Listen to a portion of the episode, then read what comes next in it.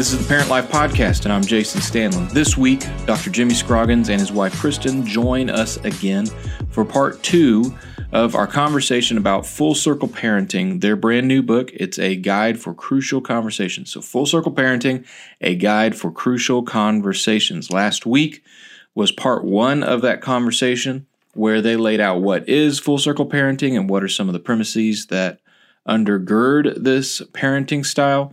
But this week is going to be what are the examples. So, specifically, we're going to go through two examples that show you how to actually walk through this. So, uh, Jimmy and Kristen, they've been married for about 25 years. They have eight children. Jimmy is a pastor at Family Church in West Palm Beach, Florida. They're also Jacksonville area natives, and so we know the Scroggins family well here at Fruit Cove Baptist Church. Many of you listening are familiar with the Three Circles Gospel presentation. And if you tuned in last week, you actually heard the plot twist is that the Three Circles Gospel presentation started as a family counseling conversation guide. So for parents to kids or counselors to uh, a couple having marital issues, any of those things, it started there. And from there, it actually grew into the Three Circles Gospel presentation that has now been picked up by no Place Left, NAMB, and many others as a gospel presentation tool to use. And it's fantastic. So, in their book, they talk about the essentially the three circles gospel presentation, but how to use it for crucial conversations. And again, the main areas are God's design, brokenness, and the good news of Jesus Christ. So, all these are excellent tools. And again, last week was how to use the tool or the basics of the tool. This week is going to be some examples of how to do that. So let's jump back into this conversation. Uh, it's so crucial. It's so important. I absolutely love the conversation, and so let's let's ju- just dive right back in. So let's let's use that a bit as a segue then, because um, some of the other chapters were somewhat exemplary, where you say, okay, here's how full circle parenting works within a topic, um, but you also gave some really good principles with those topics as well. So, bitterness and forgiveness was one of the example chapters. Um, and so, let's just go with some hypotheticals. If I'm a bitter, angry, unforgiving teenager um, towards someone who has hurt me or lied to me, cheated me, or something like that, how does the full circle conversation work its way out? Mm, okay. Yeah, that's a great thing. I will just say, you know, Jimmy, I think you you should jump in on this sort of, and I'll I'll I'll I'll play back cleanup. How about that? Yeah, that's what she likes. She likes me to get going, and then then she fixes it. So, so, so uh, one thing I would just say that that um, if you, if you have a Christian young person uh, talking about this, bitterness is brokenness. Yeah. So bitterness, it, bitterness is is a is a is fool's gold because bitterness makes you feel like you're actually holding someone else accountable. But what mm. bitterness actually does is holds you prisoner to the sin of the other person. Wow. And so the only way to freedom is through forgiveness. And what, what's great about the gospel is if you're a believer in Christ and you've received forgiveness from Jesus, then you're obligated to extend that forgiveness to other people. And you say, yeah, but they haven't repented or they haven't, you know, asked for my forgiveness. They're not sorry. Well, the truth is that's what Romans 5 8 is saying. It's that, that good, uh, while we were yet sinners, Christ died for us. In other words, Jesus died for us uh, before we recognized our need for forgiveness, uh, before we felt sorry for our sins, uh, mm-hmm. before we wanted forgiveness. Jesus already made provision for us to be forgiven. In, in a sense, he forgave us before we asked him. And so that's the model that we have. And so I think the best thing for people to do who are in the brokenness of bitterness is to f- make a choice to forgive the other person who has wronged them. Mm. But then I think we're pretty clear in the book, and I'd be clear in preaching on this, I'm sure you are too, is that uh, forgiving someone does not mean that you forget. That is not true. Uh, forgiveness is not forgetting. Uh, you you will still remember, and you should. Forgiveness does not mean you open yourself up to the other person and you trust them again. They may not be worthy of trust. Forgiveness does not mean you put yourself in a position for the other person to hurt you again. That's not that's forgiveness does not require that. Um, forgiveness doesn't mean you take family vacations with the other person. Like you don't have to do that. You don't have to be uh, besties again. You don't have to be besties you you can forgive and yet you can still it also doesn't mean that the other person is exempt from consequences for what they've done so if someone's committed a crime against you you can forgive them and also tell the police at the same time. Forgiveness yeah. means that you are personally letting go of the personal responsibility to hold the other person spiritually accountable. Mm. you're letting go of that and giving that to god. That's why the bible says don't don't repay evil for evil. Vengeance is mine says the lord. So you hand this person you release your sense of accountability to hold them spiritually accountable and give that to the lord. But that doesn't mean that for instance if someone's committed a crime you don't report it to the appropriate authorities. It, it doesn't mean that you just say well you know they, they hurt me once and i forgave them and now i gotta let them hurt me again. It's not true.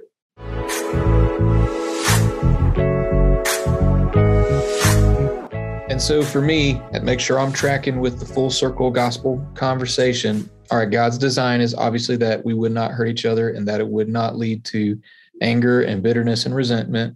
Um, so that does lead us to brokenness because of sin against each other. But then this portion is just as Christ chose to forgive us before we even asked for it. So we should ask or give forgiveness to people, even if they never ask for it. And so that's how the, the full circle works, right?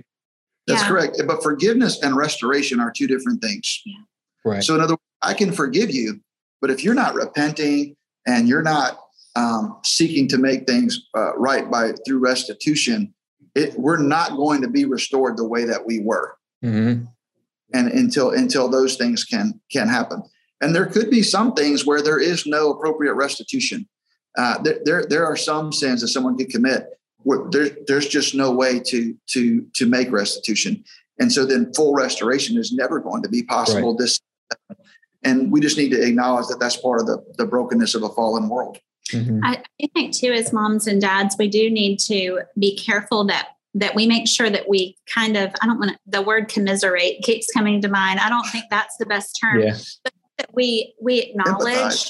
we acknowledge the hurt that came from from whatever happened that's causing our child mm-hmm. to dwell on on this issue because there's some real things that mm-hmm. um, that might seem minor to us as parents but really have an impact on our kids and so i think just you know using a lot of you know physical touch and and, and really embracing them and and just but also empathizing with them and saying, Hey, we get why this makes you upset. Mm-hmm. If this would have happened to me, I would be upset too. I get that and yet still walking them through the truth of the gospel and how that applies and that you're really just releasing this person who has wronged you. You are releasing them to the lord. And, and, that, I, and know, that's a good reminder for me like I, I, tend to trivialize my kids issues whenever they come and say dad this person hurt me and i'm just like eh, don't worry about it. You won't think about it tomorrow you know like yeah. you know we'll i'll be fine in 30 minutes from now probably but yeah. Um, we tend to do that rather than empathize with them and i think that's that's really important and i do really appreciate that comment you know and certain things could happen to um, to children um, or adults that uh, even though you can make the choice to forgive based on the gospel you may actually need someone to help you mm. work through to the other side of that so that you can live with that with what has happened in a healthy way and that's why we have a church family and church family can help and parents ought to lean into that and then sometimes we need uh, professional counselors or therapists that could be recommended by our church that would also give us additional help because some things that happen uh, yeah. require that. And yeah, so, uh, Lean, I would not shy away from getting um, help from my church nor from a biblical counselor or therapist at all. Yeah, amen. I agree with that 100%.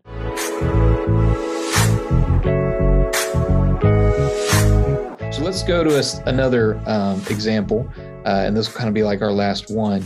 So you have a chapter in here about technology, the giant mm-hmm. bear that most parents mm-hmm. wish would just go away, and that uh, smartphones would cease to exist almost, uh, despite the fact that we're all addicted to them. Uh, so yeah, so I get you know a lot of fear driven questions but also valid fear driven questions from parents when's the right time should i give them one should i not give them one how do i know that they're looking at the right stuff. What do I do when I find out they're not looking at the right stuff? And so you go through a chapter on that, and um, specifically, you you had a comment in there called the core sins of technology management. So can you just kind of walk us through those real quick? Yeah, the core sins is um, based on the verse that talks about the lust of the eyes and the lust of the flesh and the pride of life. And so, so what is it that makes technology, you know, so seductive to to all of us? And uh, some of it has to do with uh, the craving for physical pleasure. So, mm-hmm. specifically, one of the things that most parents are concerned about is that teenagers are going to satisfy their natural sexual curiosity by going on the internet and finding things out or watching videos or whatever. And and they do, and that's a valid fear that parents have. That uh, uh, that's a valid concern. But the reason that they do that, there's a there's something inside of them that is actually a normal and natural thing, and that's why parents have to fight hard to make sure that they are getting the right information to it, so that they uh, don't have to satisfy their normal curiosity via outside uh, mm-hmm. un, unfiltered sources. So craving for physical pleasure, uh, craving for everything we see. A lot of times, a lot of what drives um, technology misuse among teenagers and adults is the desire to be noticed, the desire to be appreciated, the desire to be seen as beautiful, mm-hmm. desire to appear to have the good life. And so people are always, you know, editing, putting on every, filters. Yeah. Yeah. And their TikTok and their dance moves and their, you know, whatever else there is. And so um, everybody wants to have a craving for everything we see. And one of the things that social media lets us do is lets us put a filtered um, experience of our lives out there that's not real and makes it look like we possess a lot more than we do. And then pride in our achievements and possessions which is which is very uh, similar. And so there's this thirst for knowledge there's this pride. And so everybody wants to instagram hey i just got this award in football and then i got this award in you know, academics, and then this is my good looking girlfriend, and then this is what happened to us. And so people are always trying to put all the things out there. And the real damage that's done is it creates a game of comparison. So everyone's always comparing um, themselves, which what they're putting on social media isn't real, anyways, because it's a very uh, a snapshot of a staged moment through a filter. Yeah. And they're comparing their snapshot of a staged moment through a filter to everyone else's snapshot through a staged yeah. moment through a filter. And it, becomes pretty dangerous. Yeah. See, I actually go one step further. It's actually that we're not comparing our edited video to their edited video. We're comparing all the, the videos and the pictures that didn't make the cut. We're comparing the the reality to their fantasy. And we say, how come my life's not as good as theirs? And the real sneaky dark truth is actually they're not as good as their you know appearing to be either but yeah. we're all led to believe that and that's so true mm-hmm. So okay so let's go through um, let's go through some technology issues full circle parenting conversation. Okay parent comes home uh, sees their kid's phone uh, because seven out of ten uses for illicit sites is now on a phone and they pick it up and they're like i know what i'm just going to browse through and see what my kid's been looking at and boom there it is. And that's generally when the parent starts texting me or the other parent, and they're like, what am I going to do? I found this on, you know, his phone. What now? I have to talk to him. Yeah. What does a parent do next? Yeah. So I think again, you know, sometimes we, we write about this in the book, but parents have to have a really good poker face. And I think mm. sometimes that's hard. You know, it, our initial fear is is realized when we see that on the phone. We already think that's going to happen and then we see that it's true. So then you either have flight or fight, right? So you either just forget about it, call the youth pastor, pretend like it never happened, or you get angry. And uh, what really we have to do is just take a deep breath and pray that the Lord will give us um, wisdom. I do think it's a great thing to call your youth pastor if you're not sure what to do, but at some point, mom or dad has to have that conversation with their kids and so I think it's just really important that as parents, I mean, this is going to happen, mm. not magically, right? That every parent is going to have some to. this conversation. It's not like, is this going to happen? This is going to happen. And so we've got to deal honestly with the sin. So I think sometimes as parents, we're worried we're either going to show too much grace or too much law, like crack down too hard or not enough. And the truth is, the gospel is both. God is both law and love. And so we have to remind them of God's design. Like, hey, first of all, if this is a son and there's a dad in the home, I really want to encourage mom to let dad deal with that. And then, uh, you know, mom, mom with daughter. But you know so so if we we can't act shocked even if we are because there's part of us that all want to think that everybody else's kid is going to do this but not ours and so we can't act shocked and angry mm. we have to have great compassion so jimmy i mean what would you do if one of our sons had this well happen? unfortunately i don't have to tell you what i would do. I can tell you what i have done yeah. and you know probably will do. So um, I, I just start by talking to dads too and i'll just say dads if you all of you guys who have kids that are under the age of 10 what do you think are the percentage chances your kid reaches his 18th birthday without ever seeing pornography on any device? Yeah zero. Yeah and, and, that's what every dad says. So i would ask the same question uh, 15 years ago and people would give me some kind of low percentage but now if i ask it they'll all say zero yeah and so so we so that's what kristen was saying is it's not a matter of are you going to have to deal with it when you know are, are you going to you are going to yeah. And so, and so, uh, the, the key things to me are one, recognize that you are operating from a position of God given authority in your own household with your own possessions. And so, especially the only people that's in, that's a caveat to that is if you're in a blended family where the child lives sometimes with you and sometimes with another parent, it's a lot tougher. But yep. for now, I'm going to assume that you have you have a your, your kids live with you, whether you're a single parent or or whatever. And when that's when that's um, happening, then you have responsibility and authority over your child's uh, private spaces, over their vehicle, over their room, over their devices, and you should not be afraid to exert that authority. So you have a right to see what they're doing with the devices that you are facilitating or that you have purchased. You have a right to see what's happening in their room or in that vehicle that you are facilitating or that you have purchased. And you should not be afraid to exercise that right. Now, that doesn't mean you should act like an idiot and, you know, like toss their bedroom every day trying to find stuff necessarily, but but I do think you should feel confident that hey, if I want to see what's on their phone, that's my phone. Mm-hmm. Um, this is my house. That's their room. That's my you know I'm letting them use my stuff. And then once you feel that, I think you ought to uh, not be afraid to uh, if you feel like it's dire enough, you should not be afraid to remove access to those devices or to those private spaces. And Kristen, you have some some guidelines that I think really help set up these kinds of conversations when it comes to the way that we treat technology in our home.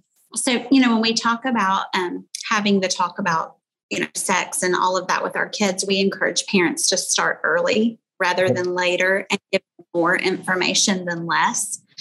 But when it comes to technology, we would kind of flip that upside down and say that we would encourage parents to give less access rather than more and to give it later mm-hmm. rather than earlier so it's it's actually opposite so I, I, think sometimes as parents we figure we find this on their device and we might have an opportunity to realize oh we might have given them too much access too yep. soon i've had that conversation so it gives us a great opportunity as parents to go, you know what, we have a role in this and just own it. And because we're all identifying that we're that we we all, it's not just our kids, but we all depart from God's design. Sometimes we all yeah. fumble. And so just saying, hey, we're going to work with with you to make this um, more manageable for you.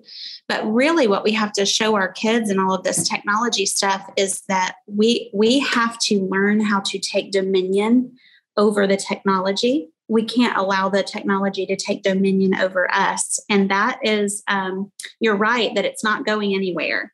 And so we've got to learn how to, to make this a tool to be beneficial and not harmful. And yet that is just an, a management issue. But we have to encourage our kids that, hey, this is not shocking. This is normal, but it's not, it's not acceptable because it's not part of God's design. And so mm. it really doesn't have anything to do with YouTube or TikTok or Snapchat. It really has to do with our hearts and what are we craving and how are we feeding that? But anytime we talk about sexuality or technology or any of it as a christian parent we have to remind them that the end game in all of this and all of god's design is marriage. And so we're constantly pointing back to hey yeah, god is building you up yeah to be a man who is a godly father and husband one day and you young lady, you know, to be a godly mom and wife. And so sometimes this technology stuff gets in the way of what God is wanting for us and from us. And so I would encourage parents, you know, like just because you feel like your child needs a phone, they don't have to have access to everything that comes mm-hmm. with right, a phone. Right. So your middle schooler doesn't necessarily need to have Snapchat, TikTok, all of that just because they get on the bus and you want them to have a, a way to text you when they get home. Mm-hmm. Okay. They don't it's have to different. have everything. Yeah. And, you know, obviously we would encourage people to not let them have things in private spaces. And, mm-hmm. but part of that is a discipline of parents too, isn't it? Like, hey, if we're going to tell them to put their phones down, we've got to put ours down too. And so all of this is just a big fat opportunity to manage um, this resource that really uh, we have in our homes and and we're going to have them and it's going to continue to be so. I don't see the mm. cell phone going away anytime soon.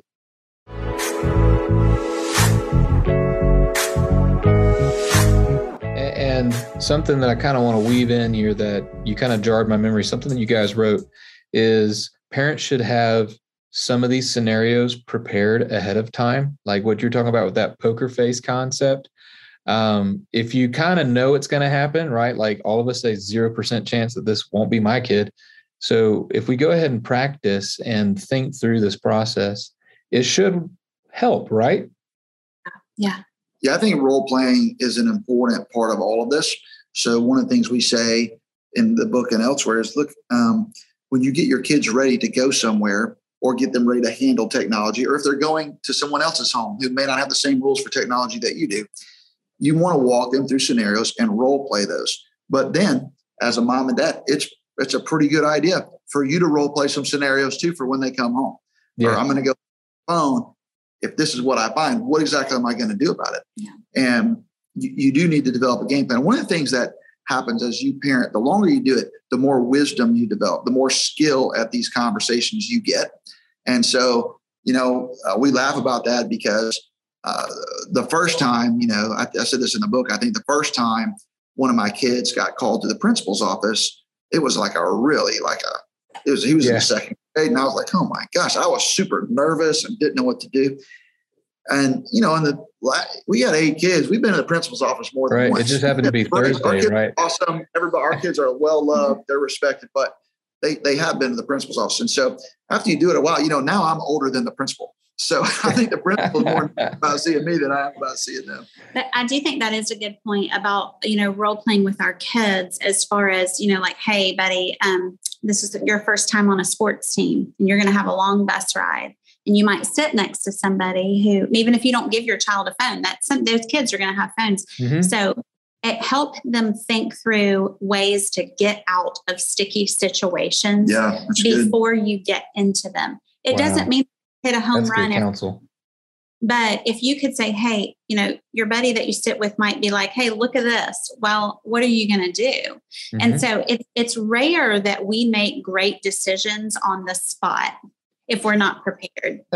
and so true? part of our job as parents is to help our kids think through ahead of time what could happen and how to handle that in a graceful yet um, God honoring way. And again, I don't have my head in the sand. I'm not saying that my child is going to hit 100% every time, but I promise you they're going to have a better chance to do what's right if I prepare them ahead mm-hmm. of time. And then what you're saying is the same thing's true for mom and dad. Yeah. If I already know these things are going to come up, it would be wise for me to role play in my own mind or to talk with my spouse like how are we going to handle this when this happens it, it makes for a better conversation with our kids yeah thank you so much um, this has been such a rich conversation just going through some of the content that you guys have written. And then obviously just other things that as you guys continue to grow as parents just shedding some of that wisdom for us uh, on the podcast. Thank you so much for joining us. Uh, again parents you need to go find this book. It's called full circle parenting sold where books are sold. It's it's out there and i would highly recommend it. And so thank you again jimmy and kristen for joining us today. Oh, thanks, thanks jason appreciate it man. appreciate it Parents, I cannot tell you how much I love this tool. One, because it's a gospel presentation. So it's something that you can share the gospel with people, with coworkers, with neighbors, uh, people in your community. But more than that, it's so user friendly. It's so simple to use. This gospel presentation that actually started as a family conversation guide, now available in full circle parenting, I highly recommend just becoming familiar with the thir- Three Circles Gospel Project. You can YouTube Three Circles Gospel presentation, and a little tiny, like two minute video will show up, and you can fig- just figure out the elements, the basic elements of how to learn this tool and use it immediately in your conversations. In today's conversation, we didn't even get into the topic of LGBTQ or any of the, the gender dysphoria issues that our kids are now facing. But just see how simplified this conversation is if you just follow, okay, yeah, so what's brokenness? It's sin. What was God's design? Okay, not these things. Okay, so how did sin get us to where we're at? And then how can Christ redeem where we're at? And just imagine the conversations and the possibilities that you can have for all sorts of topics in your family. Uh, so, parents, I highly recommend again go get Full Circle Parenting by the Scroggins. There's a link for it in the uh, description where you can easily find it. It's published by uh, B&H Publishing, super easy to find. Thank you for listening to the Parent Life podcast today. If you have any questions about me or my ministry, you can go to jasonstanland.com. For more information about Fruit Cove Baptist Church and her ministries, please go to Fruit Cove. That's Fruit Cove with a V dot com. The links are in the bio and the description. If you would like to submit a question or a response or interact with me here at the podcast, you can email me at parentlife, all one word, at fruitcove.com. May you be filled with the knowledge of his will in all spiritual wisdom and understanding. Colossians 1 9. See you guys next week.